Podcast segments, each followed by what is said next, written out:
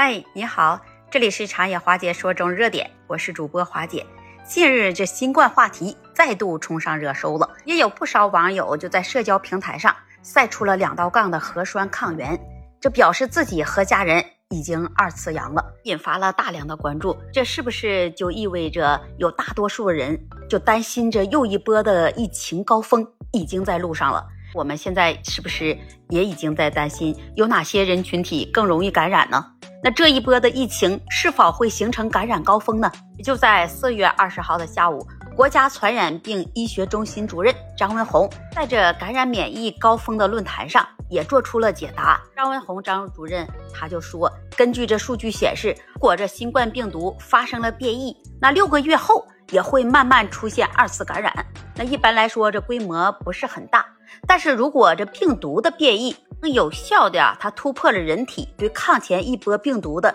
免疫屏障，第二波的疫情就有可能会形成感染高峰。在目前还看不出来第二波新冠流行的来临。对于引起全球关注的变异株大角星，近日在本土的病例确实是有所增长了。据目前掌握，它还仍维持在极低的水平，在我国未形成传播的优势。这新冠病毒感染后，人体内可能产生高水平病毒的抗体，但是随着时间的延长，这高水平的抗体会自然降低。就面对着新的突破变株时，这种保护就很容易被逃逸。但是我们要懂得，这抗体水平它本身就比较低的人。那随着时间的推移，也会变得比较容易二次感染。据张文宏提醒，在第一波疫情高峰从未感染过的人，第二轮疫情来临时，这风险很高。那对于二次感染，特别是六十岁以上或者是未接种疫苗的人群，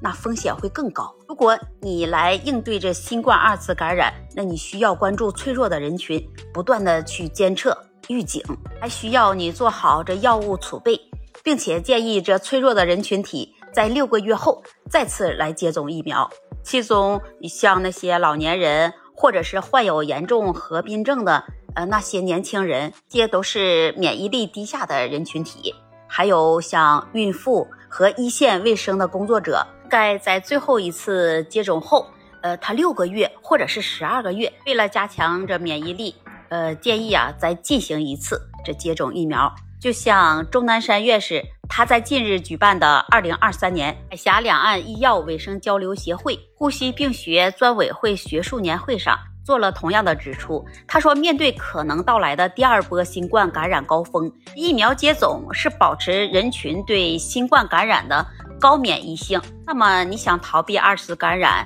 建议个人你一定要做好防护和备药。首先，那我们说病毒的人群中。它的传播仍然是持续存在，对未来可能面临的不同变异的毒株，以及再一次这疫情发生的可能性，个人的防护你仍旧是不可松懈。那像张文宏他还说，首先我们需要储备一些抗病毒的小分子的药物，在首轮新冠疫情中，这抗病毒小分子的药物的使用有效性，它就降低了新冠病毒的载量，起到了加快病症恢复。缩短病程，为那些重症高风险人群体带来了更多临床的获益。同时，还建议可以为家里的老人、小孩子适当的来备一点儿对症治疗的这种常用的药，比如像那些高烧止痛的布洛芬，你还可以适当备一些止咳化痰的药物，像。